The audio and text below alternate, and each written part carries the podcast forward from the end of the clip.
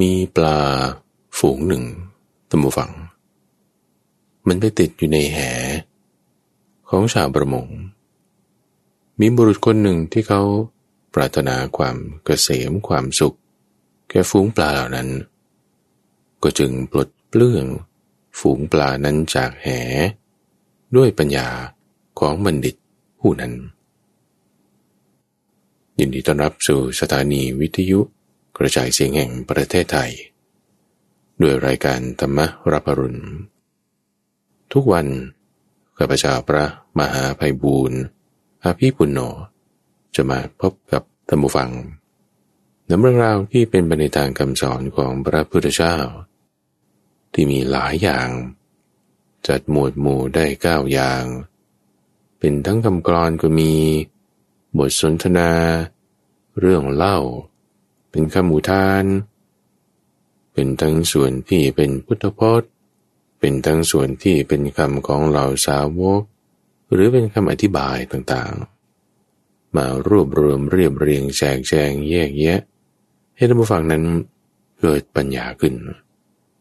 โดยในทุกวันศุกร์เป็นช่วงของนิทานบรรณนาที่ข้าพเจ้าจะนำเรื่องราวในนิทานชาดกบ้าง นิทานธรรมบทบ้าง มาเล่าให้ท่านผู้ฟังได้ฟังกัน โดยพระพุทธเจ้าท่านยกนิทานต่างๆ เหล่านี้คือว่านิทานนั้นหมายถึง เรื่องราวที่มันดำเนินมาก่อน มันเป็นยังไงมายังไงมันถึงมาตกถึงจุดนี้ได้ เพื่อที่จะสอดแทรกธรรมะว่าหัวข้อของธรรมะที่เราควรจะเรียนรู้ จากเรื่องนั้นๆเป็นอย่างนี้แล้ว เรื่องราวที่เป็นมาแต่ก่อน หรือประกอบกันมา ให้ถึงจุดนี้ได้ แล้วกลีกลายได้ด้วยธรรมะข้อนี้ข้อนี้ นั้นๆน่ะเป็นอย่างไรอย่างไร เราศึกษาเรื่องราวเหล่านี้ที่ผู้ฟัง เพื่อที่จะไม่ให้ลืมรากของเรา เพื่อให้พื้นฐานนั้นมีความแน่น มีความมั่นคง สามารถที่จะเกิดความรู้ที่ทั้งลึกและทั้งกว้างไปได้ ในช่วงนี้เรายังอยู่ในซีรีส์ของมโหสถ บัณฑิตท่านผู้ฟังที่เป็นซีรีส์เรื่องยาว แบ่งเป็นสองซีซั่นในซีซั่นแรกนั้นจบไปแล้ว เป็นเรื่องราวของการกำเนิดมโหสถ ตั้งแต่เป็นเด็กมาจนถึงมีความรู้ความสามารถ เข้ารับราชการในราชสำนักเรียบร้อยจนมาถึงตอนนี้เป็นซีซั่นสองที่เป็นภาคการรบพุ่ง ระหว่างแคว้นเมืองของโมโหสถ ที่มีพระเจ้าวิเทหราชเป็นพระราชาเป็นประมุขกับแคว้นของพระเจ้าจุลนี ที่มีพรามเขวตาเป็นที่ปรึกษา รบกัน ในการรบครั้งแรก ก็พ่ายแพ้กลับไปจะมาถึงในแผนการที่สองก็ได้ใช้แผนนารีพิฆาต โมโหสถนั้นก็แก้เกมด้วยการสร้างอุโมงค์เพื่อที่จะให้ได้ทั้งลูกสาวของพระเจ้าจุลนี มาแต่งงานกับพระเจ้าวิเทหราช แล้วก็ยังสามารถที่จะหนีกลับไปเมืองมิถิลาได้หนำซ้ำยังสามารถที่จะสมานมิตรกันได้ โดยในตอนที่แล้วนั้น อยู่ในช่วงที่สร้างอุโมงค์เสร็จเรียบร้อย ก็ได้ทูลเชิญพระเจ้าวิเทหราช มาถึงพระราชวังที่สร้างใหม่ ภายนอกเมืองปัญจาละ ในตอนนี้เป็น episode ที่ห้าท่านผู้ฟัง เป็นภาคของการจับตัวประกัน คือพอพระเจ้าวิเทหราช เดินทางมาถึงพระราชวังใหม่เรียบร้อย ก็ส่งสารพูนไป ให้พระเจ้าจุลนีได้ทราบว่าอะมาถึงแล้ว โดยสารที่ทูลไปเนี่ย ก็ยกย่องความงามของ พระนางจันทีลูกสาว พระเจ้าชุลนีนี่อย่างมากเลย แล้วก็คือคนจะแต่งงานกันแล้วเนาะก็เรียกพระเจ้าจุลนีว่าเป็นคุณพ่อ เรียกพระนางนันทาว่าเป็นคุณแม่ เรียกพระนางสลากเทบีว่า เป็นคุณยายอย่างนี้โอ้ยคำเรียกนี่มันย้อนแย้งทำฝั่งเพราะว่า พระเจ้าวิเทหราชเนี่ยอายุมากกว่าพระเจ้าจุลนีตั้งเยอะ ปานว่าจะเป็นพ่อลูกกันด้วยซ้ำแต่ไปเรียกคนที่คราวลูกว่าจะเป็นพ่อ เออ แล้วจะเอาคนที่คราวหลานมาแต่งงานกันก็เนี่ยแหละทุกฝังคือ เป็นโทษของกามที่ทำให้ความเห็นมันผิดเพี้ยนไป คือถ้าเราจะเปรียบเทียบอายุ เช่นถ้าเผื่อว่า ให้นางปัญจลจันทีอายุ 16 ปี ที่เขาจะแต่งงานกันในสมัยนั้น พระบิดาของพระนางจันทีคือพระเจ้าจุลนี ก็อาจจะมีอายุสัก 40อะ40 อาจจะไม่ถึงก็ได้ ดังนั้นพระเจ้าวิเทหาราชก็น่าจะอายุ 60 กับชาวกิวาประมาณนี้ พระบาทสมัยที่พระเจ้าวิเทหาราชนำมโหสถเข้าสู่ในวังตอนนั้นมโหสถอายุเจ็ดขวบ พระเจ้าวิเทหราชนี่ก็ประมาณ 30 กว่า แล้วมโหสถในภาคที่บัญชาการรบนั้น ก็อยู่ในช่วง 20-30 ต้นๆ ประมาณนี้ อันนี้คือแสดงให้เห็นถึงความเกี่ยวข้องในเรื่องของอายุของแต่ละกษัตริย์ที่อยู่ในเรื่องราวเหล่านี้ ให้เห็นถึงความที่ว่าโอ้คนเรานี่ถ้าบอกว่าถูกครอบงำด้วยกามทำให้ความคิดนึกอะไรต่างๆ ก็จะเปลี่ยนแปลงไป จริงๆ ในเคสของพระเจ้าวิเทหราชนี่ท่านฟัง คนที่อายุหกสิบบางทีก็อาจจะเป็นเกี่ยวกับเรื่องไวทองก็อาจจะเป็นได้ที่ทำให้อารมณ์ขึ้นลง บางทีไม่ฟังความใคร หรือแล้วก็ไม่เชื่อ เจ้าแต่ใจ อาจจะเป็นไปได้นะทุกฝั่งอาจจะเป็นไปได้ ซึ่งทุกวันนี้คนที่ไม่เป็นโรคไวทองนี่ก็มีหกสิบแล้วก็ยังแหลมคมอยู่ หรือบางคนอาจจะเป็นก่อนหกสิบก็เป็นได้นะห้าสิบบางทีก็มีอาการแล้วอย่างนั้นก็ตามดูฟัง พระเจ้าวิเทหราชเนี่ยโอ้สงสารไป ด้วยคำพูดช่วยรู้ต่างๆ พระเจ้าจุลนีทราบความแล้ว ก็จึงส่งสารมาเลยว่าเอาจะให้ยกไปเมื่อไหร่ว่าไปเลย เรื่องเรื่องยามต่างๆว่ามา พระเจ้าวิเทหราช ก็บอกวันนี้ละวันนี้เนี่ยเรื่องดีที่สุด หาเรื่องเวลาที่เหมาะสมในวันนั้นเออ แล้วก็ให้เชิญพระนางมาเลยโอ้ยพระเจ้าจุลนีนี่ดีใจมาก ดีใจนี่ไม่ใช่ว่า จะได้เป็นญาติเป็นดองกันนะ แต่ว่าดีใจที่ว่าเรายกไปคราวนี้เนี่ย จะไม่ได้เอาลูกเอาเมียไปหรอก แต่จะเอากองทัพนี่แหละ ไปตัดศีรษะแล้วก็ทำศัตรูที่อาฆาตให้ตายไป เราจะได้สะใจ แก้แค้นได้ ฝ่ายพระเจ้าวิเทหราช พอได้ทราบข้อความว่าจะเชิญมาตามเวลาที่ท่านหมายนัดหมายกันก็คือวันรุ่งขึ้นนั่นแหละ พระเจ้าวิเทหราชนี่ดีใจมาก ก็จึงนอนพักไปบรรทมไปในคืนนั้น ฝ่ายพระเจ้าจุลนีก็จึงสั่งการไปยังกองทัพที่ประกอบด้วยกษัตริย์หนึ่งร้อยหนึ่งพระองค์ มีทั้งหมด 18อโคพินี เพื่อที่จะเตรียมการยกทัพไป ในพระราชนิเวศของพระองค์เอง ก็ได้ให้พระนางสลากเทวี พระมารดา พระนางนันทาเทวี มเหสี เจ้าหญิงจันที แล้วก็เจ้าชายชันทะ ลูกสาวลูกชาย ให้มาอยู่รวมกันในตำหนักเดียว แล้วก็ให้นางสนมทั้งหลายกับทหารบางส่วน ได้เฝ้าเอาไว้ ตัวเองเนี่ยก็ยกทัพออกไป พื่อที่จะตั้งสงคราม พอทัพมาถึงยังปราสาทที่มโหสถได้สร้างเอาไว้ ซึ่งปราสาทเนี่ยคือห่างจากเมืองปัญจลานคร ก็ประมาณหนึ่งขาวุธหนึ่งขาวุธนี่ก็คือน้อยกว่าหนึ่งโยชน์หนึ่งโยชน์นี่ก็คือสิบกิโลเมตร คือจะจะว่าแล้วก็ใกล้มาทางพระนครมากกว่าที่จะไปทางแม่น้ำคงคา คือจากตัวพระนครปัญจละ จะไปถึงแม่น้ำคงคา ก็จะผ่านพระราชวังใหม่นี้ซะก่อน โดยพระราชวังใหม่เนี่ยอยู่ใกล้ทางฝั่งเมืองของปัญจละ มากกว่าทางฝั่งของแม่น้ำคงคา พอยกทัพไปเนี่ยพระเจ้าจุลนีเนี่ยไปตั้งกองทหารของตัวเองเอาไว้ อยู่ระหว่างวังใหม่กับแม่น้ำคงคาไว้ เพื่อที่จะกันว่าไม่ให้ฝ่ายนั้นหนีมา ยกทัพต่างๆ มาแวดล้อม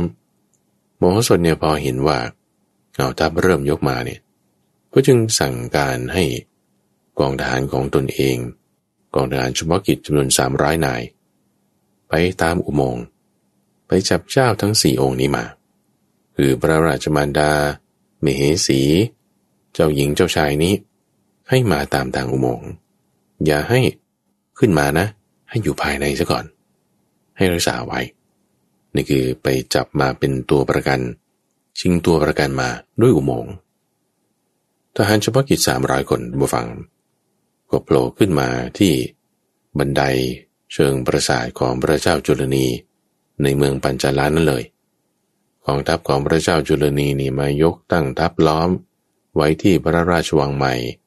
นอกนครปัญจาลาแล้ว ไม่รู้เรื่องเลยว่าทหารสามร้อยคนเนี่ยบุกกลับเข้าไปในวังตน ปิดประตูออกมา จัดการกับทหารที่เฝ้าอยู่ที่เชิงบันไดผูกเชือกมัดไว้ ซ่อนไว้ที่แห่งหนึ่ง จัดการกับเราหญิงสนมที่คอยดูแลคอยจัดการเรื่องราวต่างๆ จับมัดแยกไว้ซ่อนอยู่ที่แห่งหนึ่ง แล้วก็เข้าไปที่ห้องบรรทม คือเนื่องจากสถานการณ์ฉุกเฉินแบบนี้ เจ้าทั้งสี่คนก็จึงมาอยู่ร่วมกันในห้องบรรทมเดียว พอเคาะประตูปุ๊บพระนางฉลาดเทวีเนี่ยเธอก็เป็นคนฉลาดท่านผู้ฟัง เธอก็ไม่เปิดเลยก็ลองถามก่อนว่าเอา้าเป็นใครมายังไง ทหารของโมโหสถเนี่ยก็แซงฟอร์ม กล่าวไปบอกว่า เนี่ยจับพระเจ้าจุลนีกับโมโหสถได้แล้วจังหวะนี้นี่จะดื่มน้ำชยบาลขอให้พระนางเนี่ยชวนเสด็จ พระนางฉลาดเทวีนี่ก็ดีใจ คือเพราะรู้อยู่แล้วแผนการนี้ พระเจ้าจุลนีวางไว้ เออสำเร็จรวดเร็วดีแม่ดีใจ ก็จึงเปิดประตูออก เห็นเหล่าทหารเนี่ยก็ไม่รู้หรอกว่าเป็นทหารกองไหนหน่วยไหน แต่ก็รู้ว่าเป็นทหาร ทหารนี่ก็เชิญเสด็จ โดยการเสด็จไปเนี่ยให้ไปทางอุโมงค์พระนางสลักทีวีก็ไม่รู้ว่า เอ๊ะ เอาทำไมมามีอุโมงค์ทางเข้าอยู่ตรงนี้ ทหารก็แกล้งฟอร์มว่านี่เป็นทางเสด็จใหม่ เป็นทางมงคล เป็นทางที่เราทำไว้สำหรับงานมงคลเท่านั้นเฮ้ยจริงเหรอ ไหนลงลงไปดูสิคือทางเข้าเนี่ยเขาก็ทำไว้ดีไงทุกฟัง ไม่ใช่แบบว่าเป็นทางที่ต้องมุดลงไปซุกลงไปอะไรอย่างนี้ แต่ก็เดินลงไปดีๆ เป็นบันไดดีๆ อันนี้โมโหสดเนี่ยดีไซน์ไว้พอลงไปถึงแล้วก็ เออ เห็นห้องหับอะไรมันก็ตกแต่งดีนะ ทางเดินก็มีลวดลาย แสงสว่างก็โอเค ก็เลยเข้าใจว่าเออนี่เป็นทางมงคลจริง ๆ ก็เลยไม่ได้เอะใจอะไร ก็ไปกันด้วยกันเจ้าสี่คน มีพระนางสลากเทบีนำไป เหล่าทหารส่วนหนึ่งก็พาทั้งสี่กษัตริย์นี้ เดินทางไปตามมุมมงส่วนทหารอีกจำนวนหนึ่งตูฝังเหล่านี้ก็บุกเข้าไปทำลายข้าวของเลย อันดับแรกก็ปล้นคลังหลวงซะก่อน เปิดห้องทรัพย์ขโมยของทองคำเงินทองอะไรต่าง ของที่เหลือนี่ก็ทำลายทิ้ง ข่าวของอาหารการกินนี่ก็ทำให้มันเรียราด ดูให้เหมือนว่ามีคนมาบุกทหารอื่นๆที่ยังเหลือเฝ้าพระราชวังบ้างเนี่ย ก็ถูกจับทั้งสิน้น ถูกจับมัดเอาไว้ ไม่ให้ต่อสู้ได้ เราก็ติดตามกับหน่วยแรกไป โมโหสนนี้สั่งการไปแล้วว่า พอเดินทางมาถึงส่วนที่เป็นห้องพระราชมณฑียนภายใต้อุโมงค์นั้น ก็ให้เข้าสู่ห้องประทับซะก่อน อย่าเพิ่งนำขึ้นมาในส่วนข้างบน ให้รออยู่ข้างล่างนั้น ให้จูนแบบนี้ แล้วก็มาแจ้งแก่โมโหสดทราบโมโหสดนี่ดีใจละทุกฝังว่า แผนของตนเนี่ยสำเร็จแน่นอน แผนมีสามชั้นทุกฝัง ชั้นแรกก็คือจับตัวประกันนี่แหละมาก่อน เพื่อที่จะให้ได้เป็นมเหสีของพระราชาของตน แผนชั้นที่สองก็คือ เพื่อที่จะสั่งสอนพระราชาของตนด้วย ว่าความที่เห็นแก่ทางด้านการอย่างเงี้ยมันไม่ดี ควรจะเห็นคุณค่าของบัณฑิต แผนชั้นที่สามก็คือให้หนีกลับไปยังกรุงวิเทหราชได้โดยสวัสดี จริงๆแผนนี่มีสี่ชั้นนะฟัง แผนชั้นที่สี่นั่นก็คือ สร้างมิตรกับพระเจ้าจุลนีให้จงได้ในวันนี้แผนทั้งสามชั้นจะถูกเปิดเผยคลี่คลายออกคุณฟัง โดยในขั้นแรกพอรู้ว่า ตัวประกันมาถึงแล้ว ตัวประกันเนี่ยไม่รู้ด้วยซ้ำว่าถูกจับมาแล้ว ถูกรักษาอยู่ในมณฑียนภายใต้อุโมงค์เกิดกลับมาที่ฝ่ายพระเจ้าวิเทหราชที่มันอยู่ที่วังใหม่ แต่คืนนั้นเนี่ยด้วยความดีใจก็แบบว่าบางทีก็นอนไม่หลับ exciting ขึ้นมาตื่นมาตอนกลางคืน มองไปทางหน้าต่าง เอ้าทำไมมีวุ้กองทหารตั้งเยอะแยะ แสงสว่างเป็นรืดไปหมดปรืดไปหมด คือกองทัพเขาตั้งไว้แบบเดียวกันกับที่ไปบุกกรุงวิเทหราชในคราวนั้นเลยท่านผู้ฟัง ล้อมกันเป็นสามชั้น มีทั้งกองทัพช้างกองทัพมา้า กองพลรถทหารธนูทหารราบโอ้เต็มพืดไปหมด เอ๊นี่มันเกิดเรื่องอะไรกันนะ้าไหนเรียกพวกอาจารย์บัณฑิตทั้งหลายมาถามซิมันเกิดอะไรขึ้น ก็ถามอาจารย์เสนากานั่นแหละก่อน อาจารย์เสนากาก็บอกว่า โอ้สงสัยนี่จะเป็นกองเกียรติยศที่พระเจ้าจุลนีส่งมา เพื่อที่จะพระราชทานพระราชธิดาแก่พระองค์นั่นแหละ พระราชาก็สังเกตดูนะว่าเอ๊ะกองทหารทำไมเขาตั้งกองกันแบบนี้เขาตะโกนว่านี่วางไว้ตรงนี้ เอาธนูไว้ที่นี่ เห็นอาวุธต่างๆแล้ว ก็รู้สึกถึงว่าเอ๊ะมันไม่ชอบมาปากลนะเนี่ยไหนลองถามโมโหสดดูซิว่ายังไง โมโหสดก็เลยบอกให้ทราบว่า นี่แหละเป็นกองทัพของพระเจ้าจุลนีพรหมทัตตั้งมาล้อมเอาไว้ เพื่อที่จะปลงพระชนพระองค์ในวันพรุ่งนี้ เอาพระราชาได้ยินอย่างนั้นก็ เอาสะดุ้งสิ เพราะว่าตัวเองเนี่ยมาเพื่องานมงคลงานแต่งงาน เอาไหนจะถูกมาฆ่าตายได้ไง แล้วทัพเยอะขนาดนี้จะหนีไปได้ไงเนี่ย มันไม่เหมือนตอนที่เราอยู่ที่กรุงวิเทหราชนะ มีทหารอะไรต่างๆมากมาย โอ้ย พอรู้ถึงมรณะภัยที่คืบคลานเข้ามาเสียวสันหลังวาบเลยดูฟังเงื่อนี่แตกโชกเลยบบว่าไม่รู้จะไปยังไงทางออกจะเป็นยังไงเหงื่อนี่แตกคอก็แห้ง น้ำลายเหนียวเลยครับเกิดความเร่าร้อนรุ่มร้อนขึ้นในสรีระถึงบทเป็นคำพูดออกมาท่านผู้ฟังบอกว่า ใจของเราสั่นปากแห้งผาก เหมือนผูกไฟไหม้กลางแดด ในใจเนี่ยรุ่มร้าวเร่าร้อน เหมือนเตาของช่างดอง เห็นข้างนอกว่าไม่ค่อยมีอะไรแต่ข้างในเนี่ยโอ้แดงโล่ ไม่เผาทองคำอยู่ในภายใน เร่าร้อนอยู่ในภายใน ภายนอกอาจจะไม่ปรากฏ แต่ภายในนี่โอ้ทนอยู่ไม่ได้ พระบริษัทตุมฟังโมโหสดได้ฟังคำนี้ของพระราชา ก็จึงดำเนินการตามแผนชั้นที่สองทุกฟัง ชั้นแรกนี่คือจับตัวประกันมาแล้วชั้นที่สองนี่ก็คือเพื่อที่จะสอนพระราชาข่มขีพระราชานี่ให้รู้ถึงว่าอะไรถูกอะไรผิดบ้าง ก็จึงกล่าวถึงความที่ตัวพระองค์เนี่ยเป็นผู้ประมาท บัณฑิตทั้งสี่เนี่ยก็คอยยุยงให้มาแต่งงาน ตอนนี้เป็นยังไงล่ะ เหมือนกวาง มาติดดุมพลางที่นายพรานขุดดักเอาไว้ เหมือนปลา กินเหยื่อแล้วก็ถูกเบ็ดเกี่ยวปากด้วย ตอนกวางที่กินหญ้าทาด้วยน้ำผึ้งไม่รู้สึกถึงมรณะภัยที่จะมาหรอก หรือตอนปลาเห็นเหยื่อจะกินเหยื่อ ก็ไม่รู้สึกถึงไอ้เบ็ดที่มันอยู่ข้างในหรอก แต่พอกวางมาถึงด้านในที่เป็นกับดักของนายพรานเห็นแล้ว ก็สะดุ้งกลัวตัวสั่นทำอะไรไม่ถูก ฝ่ายปลา พอถูกเบ็ดเกี่ยวเหงือกก็ให้ ก็ตัวสั่นดิ้นพลาดพลาดทำอะไรไม่ถูกเหมือนกัน พระองค์นี่ก็เป็นเหมือนอย่างเนี้ย ก่อนหน้านั้น มาเยาะเย้ยหม่อมฉันด้วยซ้ำว่าเป็นผู้เจริญด้วยหางไถ ไม่รู้จักเรื่องเรื่องยามความเป็นมงคลต่างๆ ไม่รู้จักความที่จะได้รัตนะคือหญิง หนำซ้ำยังให้ไล่ฆ่าพระองค์ไปอีก ตอนนี้นี่ ตัวพระองค์เองเนี่ยก็หาทางออกเองก็แล้วกัน หม่อมฉันไม่ทราบ พระราชาพอได้ยินดังนั้น ก็พยายามที่จะขอร้องโมโหสนแล้วให้ช่วยน้อย โดยคำขอร้องเนี่ยก็ไม่ได้มีคำขอโทษด้วยนะ บอกไว้อย่างนี้บอกว่า โอ้ยท่านบัณฑิตทำไมมาทิมแทงกันด้วยเล่า บัณฑิตเนี่ยเขาต้องไม่ทิมแทงกันด้วยโทษเรื่องราวที่มันผ่านไปแล้ว เหมือนเจ้านี่มาทิมแทงฉัน ที่เป็นเหมือนม้าผูกอยู่ที่หลัก ทิ่มแทงด้วยประดักตะไม ถ้าวิธีไหนมันจะเป็นวิธีปลอดภัยวิธีพ้นภัยได้ ก็ขอช่วยบอกเธอ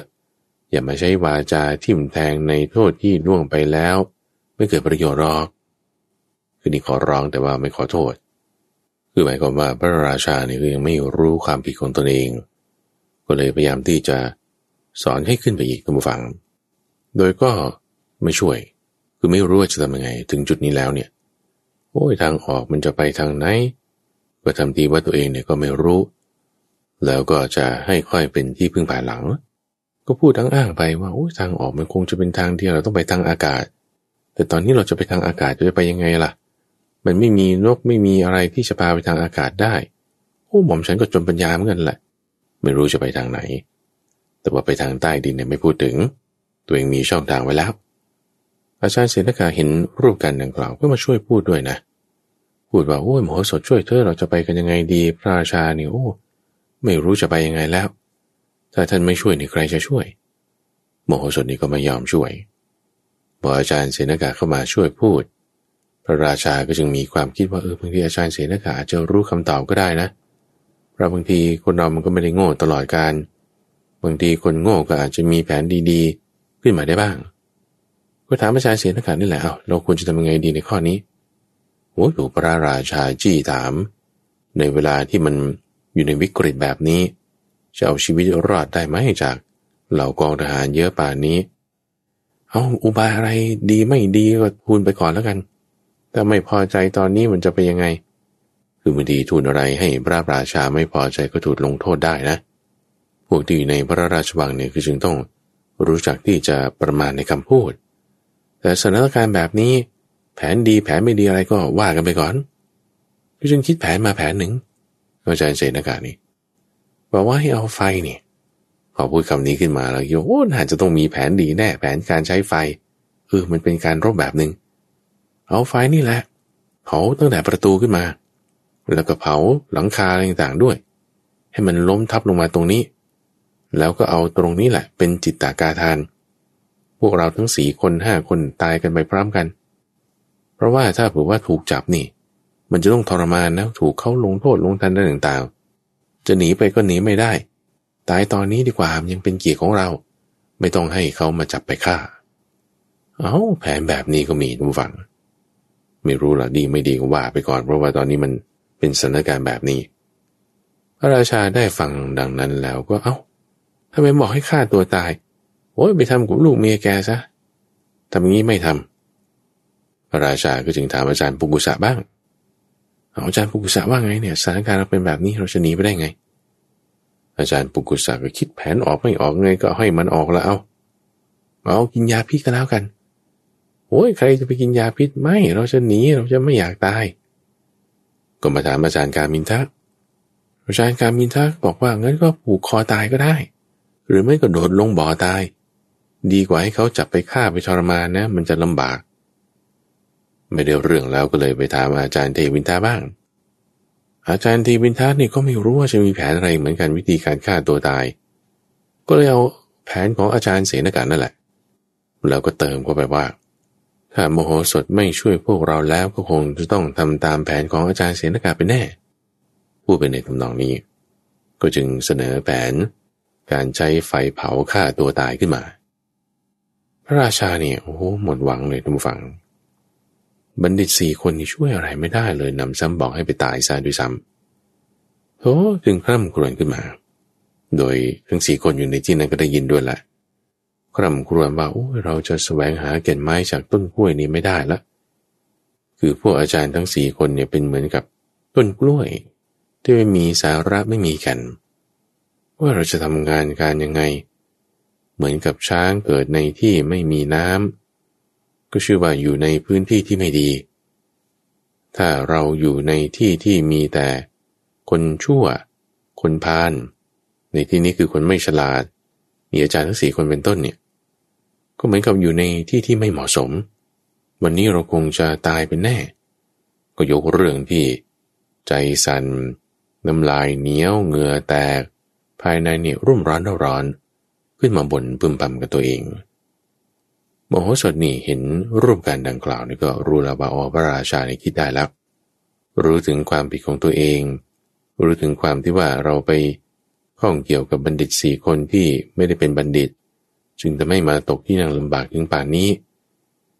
หมอสดก็จึงยื่นมือกับไปช่วยทำวัง โดยทูลกับพระเจ้าวิเทหราชว่า เปรียบเหมือนดวงอาทิตย์ตุมฝังถ้าบอกว่าถูกราหูจับ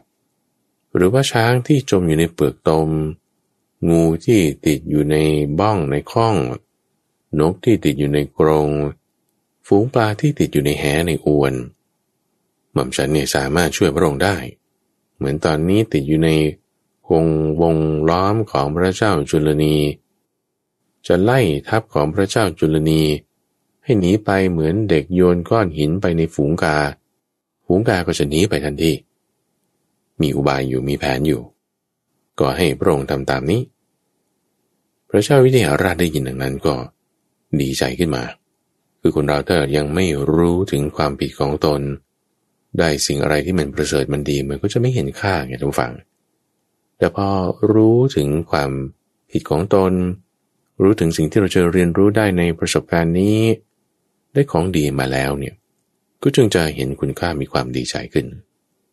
หมอสดนี้จึงให้เจ้าพนักงานดำวังเปิดประตูอุโมงค์ขึ้น เปิดขึ้นพร้อมจุดไฟให้ติดขึ้นมา มีแสงสว่างเรืองขึ้นมาจากประตูทางเข้าอุโมงค์ซึ่งประตูทางเข้าอุโมงค์เนี่ยก็อยู่ในพระราชวังที่สร้างใหม่ มาทางที่จะไปออกแม่น้ำคงคานั่นแหละ คือมีทางเข้าออกอยู่สามทางด้วยกัน ทางแรกนั้นคือที่พระราชวังของพระเจ้าจุลนี ในเมืองปัญจลักษณ์ทางที่สองนั่ก็คือที่ประทับอยู่ตอนนี้ พระราชวังใหม่ที่สร้างขึ้น โดยข้างใต้นี้ก็จะมีพระราชมณฑียนใหญ่อยู่ด้วย แล้วทางที่สามนั้นก็เป็นทางออกที่จะไปสู่ริมฝั่งแม่น้ำคงคาพอเปิดประตูออกรู้ว่าเป็นอุโมงค์โอ้ทางออกมีแล้ว ทางรอดมีแล้ว ก็จึงตั้งกระบวนในการที่จะเข้าไปลงไป โดยให้อาจารย์เสนากาเนี่ยไปก่อน ตัวพระเจ้าวิเทหราชอยู่ท่ามกลาง แล้วโมโหสถเนี่ยก็จะตามหลัง ที่อาจารย์เสนากาไปก่อนนี่ก็พูดว่า ถ้ามีอันตรายอะไรต่างๆ ก็โดนก่อนละ ส่วนตัวเองนี่จะระวังทางท้ายให้แต่ไม่ใช่งั้นต้องฟัง ที่ไม่ให้พระเจ้าวิเทหราชไปก่อนเนี่ย เพราะว่าพอเข้าไปภายในแล้วมันจะมีความสวยงามงดงามวิจิตพิสดารพระเจ้าวิเทหราชนี่ก็จะคอยดู โอ้ชมตรงนั้นตรงนี้ ก็จะเดินช้าไง ก็จึงให้อาจารย์เสนากาเนี่ยไปก่อน ทีนี้จังหวะที่จะเข้าไปสู่โมงอาจารย์เสนากานี่ยังไม่เข้าไปนะ เดินตามไปถึงที่จะทางเข้าแล้วเนี่ย ก็แก้ผ้าโพกหัวออก คือคลี่ผ้าโพกหัวออกมา เพราะว่ามันจะต้องมุดต้องลอด การที่จะพันผ้าไว้ที่ศีรษะ ก็จะทำให้ไปลำบาก ปกติจะเข้าอุโมงค์เขาก็จะทำอย่างนั้นมโหสถเห็นว่าท่านจะทำอะไรเนี่ยเอาเราก็จะ เปิดผ้าโพกหัวออกแล้วคลี่ออก จะได้เข้าได้สะดวก อาจารย์ไม่ต้อง ข้างในนี่สูงสิบแปดศอก กว้างพอที่ช้างที่ม้าจะลงไปได้ด้วยซ้ำไปเลยท่านอาจารย์ อาจารย์เสนาการนี่ก็เดินลุยไปเลยทุกฝั่งลุยไปลุยไปเข้าไปเนี่ยโอ้สวยงามมาก พระเจ้าวิเทหราชนี่เห็นแล้วก็โอ้ชมสิ่งต่างๆไปจนโมโหสดนี้ต้องบอกว่ารีบเสด็จไปรีบเสด็จไป เข้าไปถึง ราชมณฑียนที่ใดสร้างเอาไว้ ซึ่งสวยงามงดงามมาก แต่ตอนนั้นไม่มีเวลาที่จะมาชมมาแลมาดูกันแล้วละ่ะมโหสถนี้ก็จึงให้เชิญเสด็จทั้งสี่กษัตริย์ คือพระนางสลากเทวี ที่จะเป็นคุณยายแล้ว พระนางนันทาทีวี ที่จะเป็นคุณแม่ยายแล้ว แล้วก็เจ้าหญิงปัญจาละจันที เจ้าชายปัญจาละจันทะเชิญเสด็จมา พอทั้งสี่กษัตริย์ทุกฝัง เห็นโมโหสด เห็นพระเจ้าวิเทหราช ก็รู้เลยทันทีว่าอา้าวถูกหลอกแล้วเนี่ยโอ้ยเราตกมาอยู่ในเงื้อมือของศัตรูแล้ว ก็ร้องไห้กันขึ้นฝังเพราะว่าไม่มีคนอื่นอยู่คอยช่วยเหลือเลยทหารทั้งหมดนี่ก็เป็นของฝ่ายโมโหสถทั้งสิ้น โมโหสถนี่ก็จึงจัดงานแต่งงานกันให้เลยจัดปริธีอภิเษกสมรส ตั้งมนเทียนขึ้น แต่งงานขึ้นสวมแหวนคล้องพวงมาลัยลดน้ำตามตามพิธีการอะไรต่างๆ ที่เขาจะทำตัวทำแบบย่อๆทำแบบให้รู้ว่าแต่งงานกันแล้วนะ ซึ่งทั้งสี่กษัตริย์นี่ต่างก็ร้องไห้กร่ำกรวนทุกฟังโอ้ถูกบังคับให้แต่งงานอีก แล้วเองจะต้องถูกจับไปอีก ก็ร้องไห้ตลอดทั้งพิธีนั่นแหละจนกระทั่งเดินทางไป ออกอีกทางออกที่สาม ที่จะขึ้นเรือไป สู่เมืองวิเทหราชแล้ว ก็ร้องไห้ตลอดทุกฝัง ในการร้องไห้อยู่ตลอดเนี่ยทำให้เสียงเนี่ยมันแว่วไปในในอุโมงค์เนาะเสียงมันก็ก้องนะ เสียงเนี่ยแว่วเข้าไปถึงหูของพระเจ้าจุลนี ที่ตั้งทัพอยู่ ระหว่างพระราชวังที่สร้างใหม่กับแม่น้ำคงคาได้ยินเสียงแว่วเฮ้เสียงเหมือน พระนางนันทาเทวี ร้องไห้อยู่นะเนี่ยได้ยินเสียงแววมา ก็คือคงจะเป็นจังหวะที่ขึ้นมาสู่ปลายอุโมงค์ทางด้านริมฝั่งคงคาแล้วละ่ะ เพราะว่าทัพของพระเจ้าจุลนีนั้นตั้งอยู่ห่างกันแค่หนึ่งคาวุธ คือหนึ่งส่วนสี่ของโยชน์จากแม่น้ำคงคา เพื่อที่จะป้องกันพระเจ้าวิเทหราชนี่เดินทางหนีไป ต้องข้ามแม่น้ำนี้เท่านั้น แต่หารู้ไม่ว่าโมโหสถนี่ได้สร้างหมู่บ้านเล็กๆ แอบเอาไว้ ไม่ให้ใครรู้ แถมซ่อนเรือเอาไว้ถึงสามร้อยลำด้วยซ้ำจังหวะที่ทั้งสี่กษัตริย์นี้ขึ้นมาจะเป็นจังหวะที่ได้ยินเสียงแววมาตรงนั้น แต่พระเจ้าจุลนีเนี่ยก็ไม่กล้าบอกใครนะ เพราะว่ากลัวคนจะกระหา ว่าโอ้ยมาถึงป่านนี้พระนางนันทาจะมาอยู่ที่นี่ได้ไง กลัวก็หาว่าคิดถึงเมีย ก็จึงเอาแต่หูแววไป ก็จึงไม่พูดฝ่ายโมโหสดเนี่ย พอจัดพิธีแต่งงานขึ้นมาถึงริมฝั่งคงคา พาทั้งพระเจ้าวิเทหราช พระนางปัญจาลจันที ซึ่งเป็นมเหสีแล้ว น้องชายคือเจ้าชายจันทะ เสด็จแม่คือพระนางนันทาเทวี เสด็จยายคือพระนางสลากเทวี พร้อมด้วยเหล่าบัณฑิตทั้งสี่คนฝั่งขึ้นเรือเลยที่ซ่อนเอาไว้ อยู่ริมฝั่งแม่น้ำคงคาฝั่งเดียวกันกับเมืองปัญจาลานั่นเอง พระราชาก็คิดว่าโมโหสถจะไปด้วย ไม่โมโหสถนี้ยังมีแผนอีกชั้นหนึ่งรออยู่ แผนชั้นที่สองที่ให้พระราชาได้รู้ถึงความผิดของตน แก้ไขปรับปรุงตนเองก็สำเร็จแล้ว แผนชั้นที่สามคือตอนนี้ ที่ว่าจะให้หนีแล้ว จึงกำชับไว้กับพระชาวิเทหราช ว่าพอขึ้นเรือนี้ ล่องไปตามแม่น้ำซะหน่อย จะมีหมู่บ้านอยู่ฝั่งโน้น ชื่อว่าคาคลิ หมู่บ้านนั้นข้าพระองค์ได้เตรียมราชรถเตรียมเอาไว้ ผูกมา้า แล้วก็ให้เดินทางตลอดคืน ไม่ให้หยุดพัก โดยจะมีหมู่บ้าน พักเอาไว้ทุกเป็นระยะระยะ เพื่อที่จะเปลี่ยนมา้าเปลี่ยนรถ แล้วก็ขึ้นต่อไปต่อไป เดินทางหนึ่งร้อยโยชน์ให้ถึงกรุงวิเทหราช ภายในวันรุ่งขึ้น แล้วก็กำชับกับพระเจ้าวิเทหราชอีกตั้งฟังว่า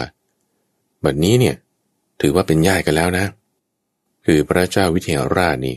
เป็นเหมือนกับลูกของพระเจ้าจุลนีราะมีพระนางจันทีเนี่ยแต่งงานแล้ว พระนางนันทานี่ก็ดูแลให้เป็นเหมือนพระราชมารดา พระนางสลากเทวีเนี่ยก็ดูแลเป็นเหมือนพระเจ้ายาย แล้วก็เจ้าชายจันทะก็ต้องดูแลเหมือนน้องชาย สั่งเสียกำชับไว้อย่างดี พระอะไรทุกฝัง คือเพราะว่าบางทีถ้าเปิดว่า มีเหตุการณ์ นั้นนี้โน้นแล้วเกิดพระราชากริ้วขึ้นมา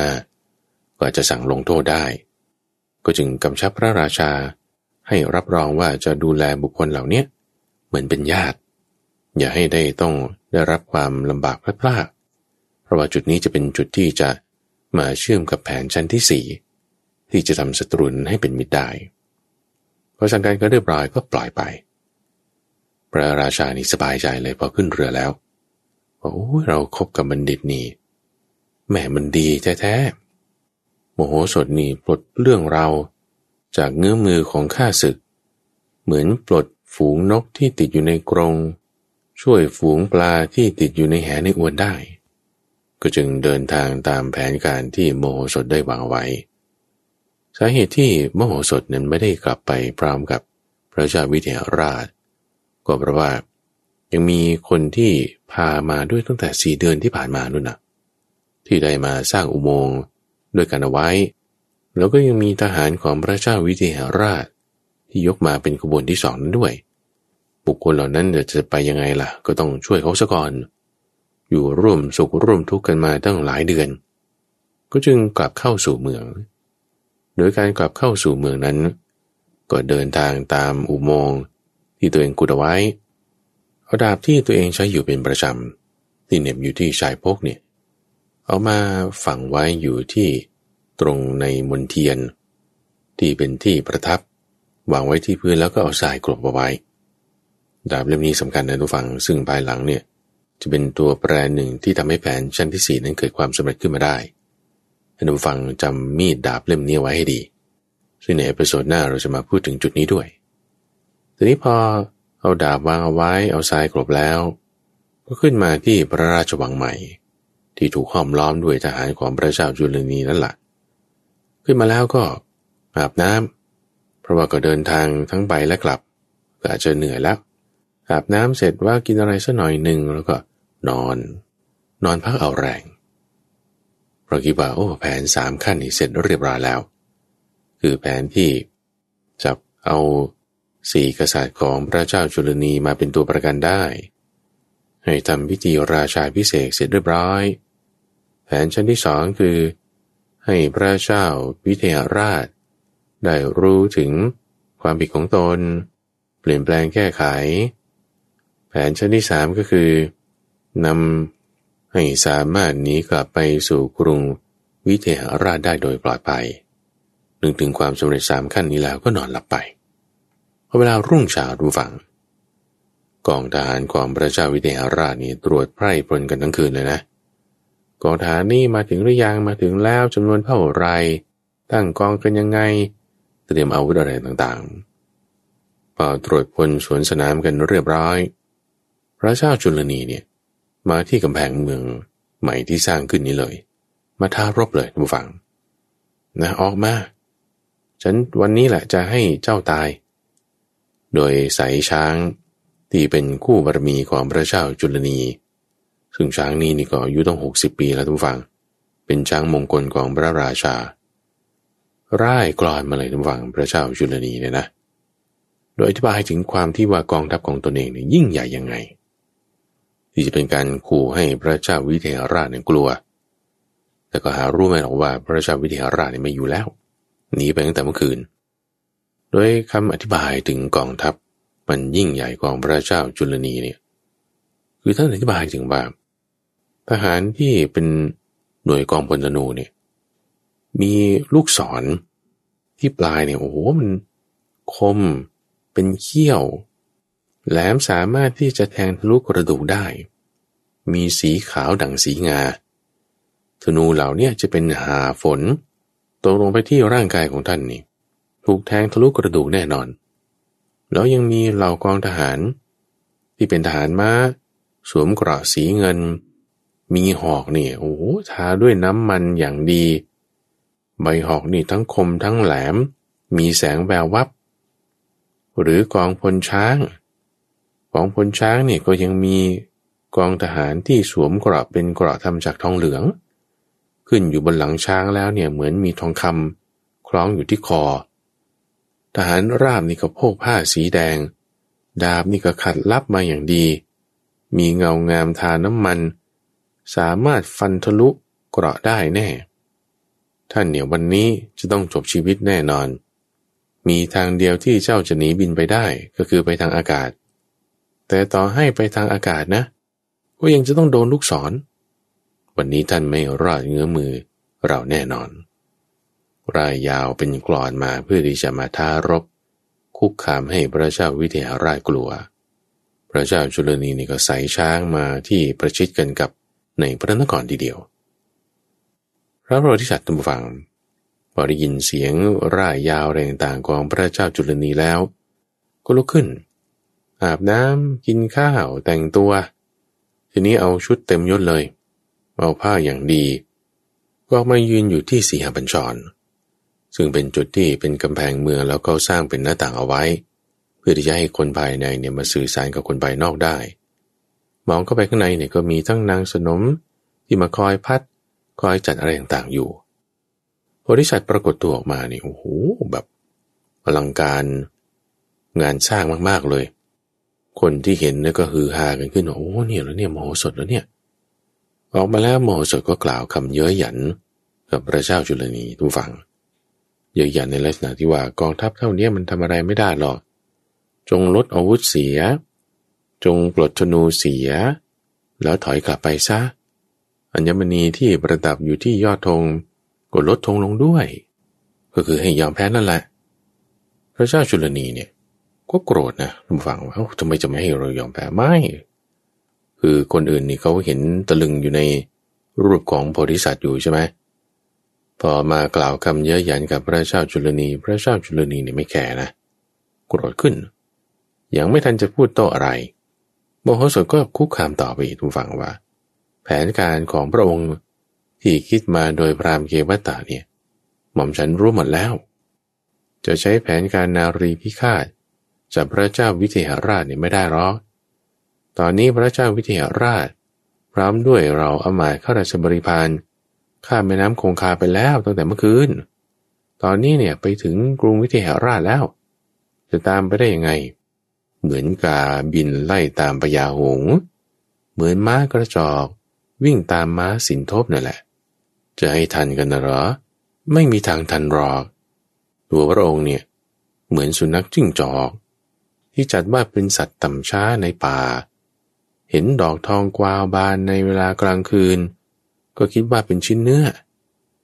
มาล้อมต้นทองกวาวอยู่ แต่พอพระอาทิตย์ขึ้น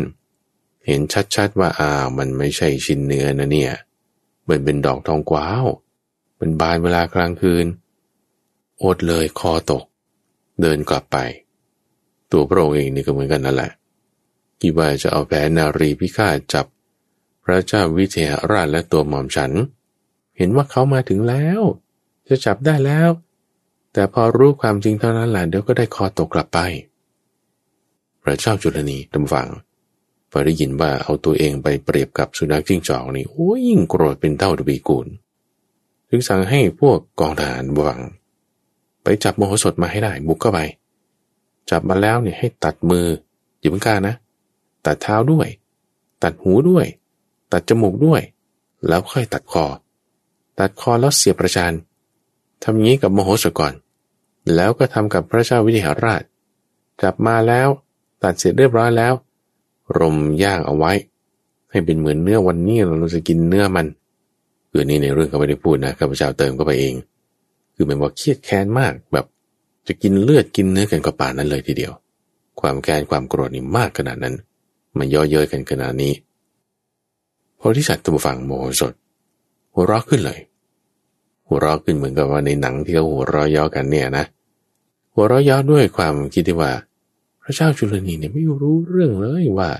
พระบรมวงศานุวงศ์สี่พระองค์ของตน คือเสด็จแม่ภรรยา แล้วก็ลูกสองคน ถูกจับไปถึงกรุงมิจิลาแล้ว คิดว่าจะฆ่าเราลงโทษเราด้วยวิธีการต่างๆ ด้วยความโกรธแค้น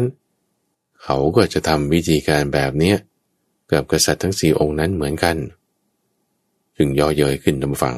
บอกว่า ถ้าตัวพระองค์ให้ตัดมือตัดเท้าตัดหูจมูกของหม่อมฉันแล้วเนี่ยพระเจ้าวิเทหราชเนี่ยก็จะให้ตัดมือตัดเท้า ตัดหูจมูก ของเจ้าหญิงจันทีเจ้าชายชันทะ พระนางนันทา แล้วก็พระนางสลากเทวีเหมือนกัน จะทำอะไรหนึ่งเท่า กับตัวของหม่อมฉัน ก็จะถูกทำเป็นสี่เท่า กับญาติของพระองค์คือสี่คนไง ถ้าจะเสียบเนื้อหัวใจย่าง พวกเขาก็จะทำกับหัวใจสี่ดวงของบุคคลเหล่านั้น ถ้าจะควักตาออกสองคู่ เขาก็จะควักตาออกสี่คู่เหมือนกัน หม่อมฉันเนี่ยได้กำชับไว้แล้วกับพระเจ้าวิเทหราช ถ้าหม่อมฉันถูกทำยังไง เขาก็จะทำอย่างนี้แหละเหมือนกัน ข้อนี้นี่เราได้ปรึกษากันเป็นความลับ ความลับหลังโล่หนัง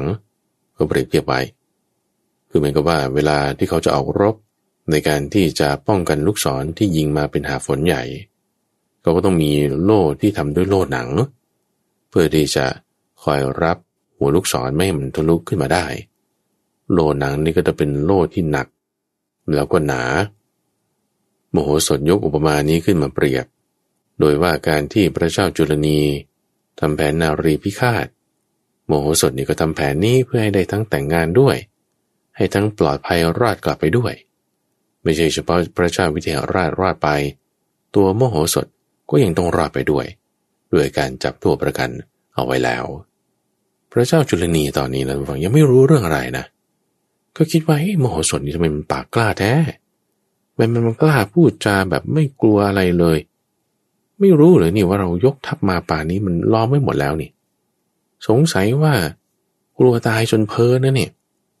กลัวตายจนกระทั่งว่า ไม่รู้จะพูดอะไรก็จึงพูดเรื่องราวเหล่านี้ออกมานี่ กลัวตายมาก ตัวเองนี่ก็จึงพูดย่อเย้ยกลับไปเหมือนกันว่า คงกลัวตายแล้วสิถึงได้พูดคำปานนี้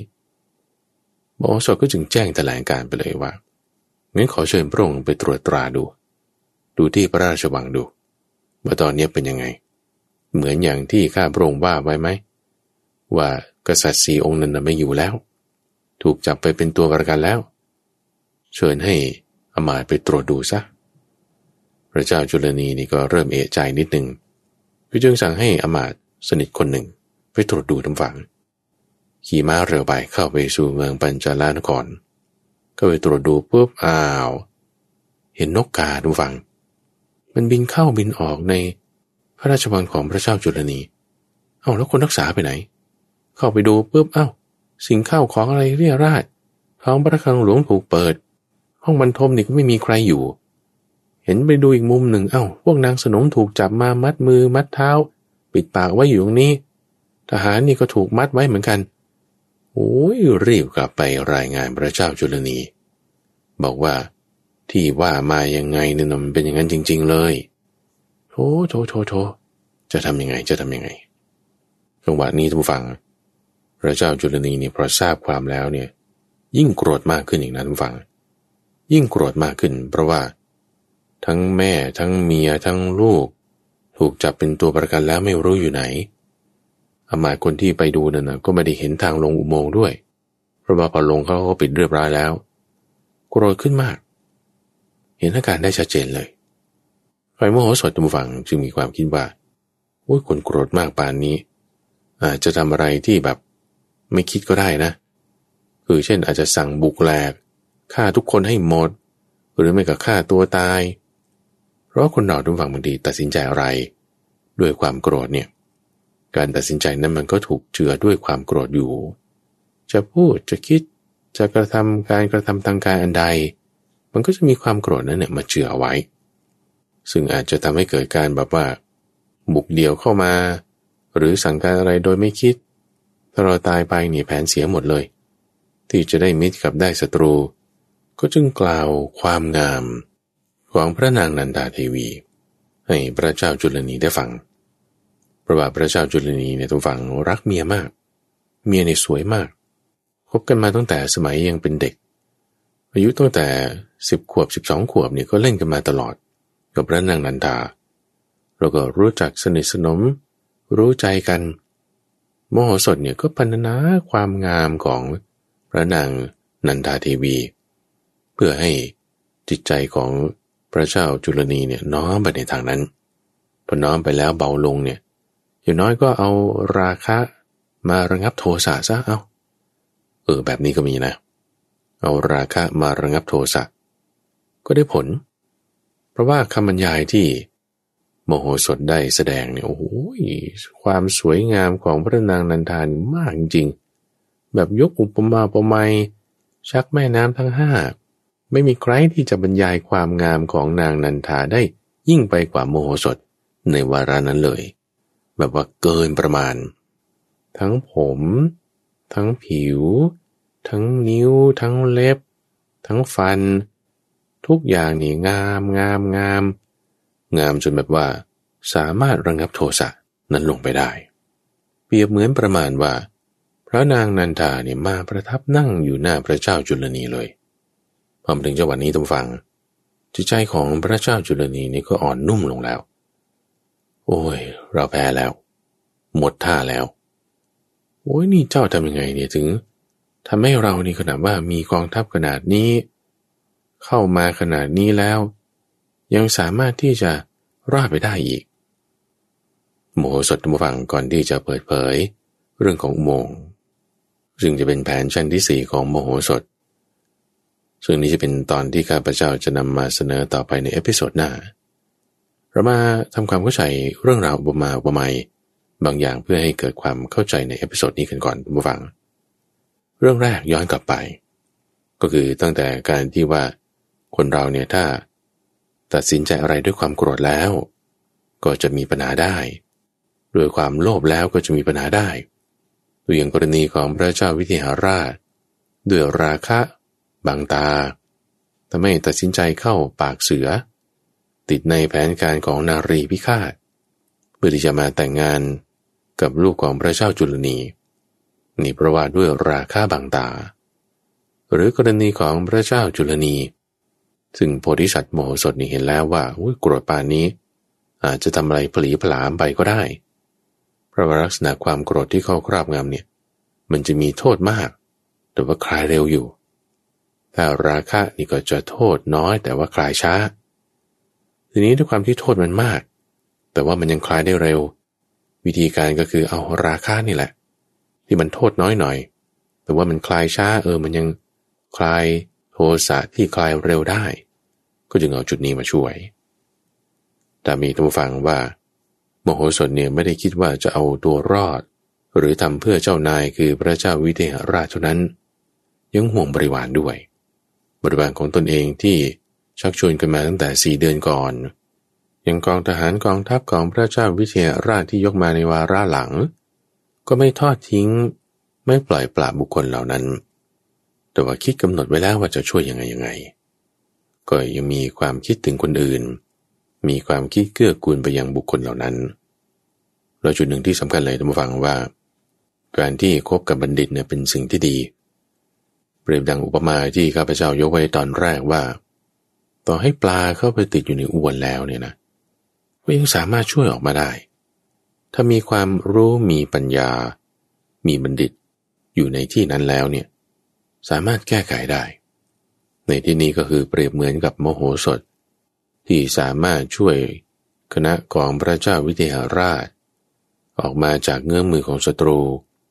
ไม่ได้ไปทางบินไป แต่ว่าไปทางใต้ดิน ไปทางอุโมงค์ด้วยแผนการที่วางไว้เรียบร้อยแล้ว รู้ว่าเหตุการณ์จะเป็นยังไงจะแก้ไขยังไง จึงได้เตรียมการต่างๆเหล่านี้เอาไว้ เพราะว่าคนที่ไม่เป็นบัณฑิตจริงๆเนี่ยนะ พอถึงเหตุการณ์อะไรขับขันแล้วเนี่ย มันช่วยงานอะไรไม่ได้ จริงๆแล้วต้องฝั่งของบางอย่างเนี่ย เรามีเนี่ย พอถึงเวลาจะใช้งานจริง ๆ เอามันใช้งานไม่ได้ อย่างเครื่องมือบางอย่างซื้อมาจากตลาดเนี่ยอันละห้าบาทสิบบาท มีค้อนเป็นต้นเอา้าค้อนซื้อมาถูกๆ เออ ดูเหมือนกันราคาถูกดี แต่พอเอามาใช้งานจริง ๆ ตอกตีเข้าไปเนี่ยเอา้าตีไปทีสองทีก็หัก แรงก็ไม่ได้ น้ำหนักก็ไม่ถูก คือพอใช้งานจริงใช้งานไม่ได้ เหมือนจะว่าจะเอาต้นกล้วยมาทำเป็นเสาหลักโอ้ยมันจะเป็นไปได้ไง กระพี้ก็ยังไม่มีแก่นไม่ต้องพูดถึง คนที่เคลมว่าเก่งว่าฉลาดรู้นั่นนี่ อาจจะไม่รู้ก็ได้ในเวลาคับขัน ต้องดูในเวลาคับขัน ว่าสามารถจะใช้ปัญญาเหล่านั้น แก้ไขตัวรอดได้จริงหรือไม่แผนการในชั้นที่สี่ท่านผู้ฟัง ที่เป็นเรื่องราวจะมาใน episode ถัดไป จะคลี่คลายออกแล้วว่า ในการศึกครั้งนี้จะให้มันจบเกมกันได้อย่างสนิท โดยที่ไม่ต้องมีการรบกันอีกต่อไป ในคราวหน้าจะเป็นภาคที่จบศึกได้อย่างสวยงามทีเดียวท่านผู้ฟังที่อยากจะติดตามรับฟังในซีรีส์ของมโหสถนี้ ซึ่งตอนนี้เป็น episode ที่ 5สำหรับในซีซั่น2 ซึ่งในซีซั่นแรกนี้ก็มี 6 ตอนด้วยกัน ก็สามารถติดตามรับฟังได้ที่เว็บไซต์ดอนไฮโซดเฟมในซีซั่นที่ 2 ตอนนี้เป็นตอนที่ 5 ก็คิดว่าจะมีทั้งหมดสัก 7 ตอนและในตอนหน้าเป็นภาค end game ภาคที่จะปิดศึกได้อย่างสวยงาม และในตอนที่ 7 นั้นก็จะเป็นตอนจบ ในภาคที่สรุปถึงปัญญาของโพธิสัตว์เลยทีเดียว ผู้ฟังสามารถที่จะติดตามรับฟังช่วงของนิทานบรรณนา ได้เป็นประจำในทุกวันศุกร์ทางสถานีวิทยุกระจายเสียงแห่งประเทศไทย มีทั้งในระบบพอดแคสต์และที่เว็บไซต์ดอนไนโซ .fm ข้าพเจ้าพระมหาไพบูรณ์อาภีปุณโญพบกันใหม่ในวันพรุ่งนี้ เจริญบาน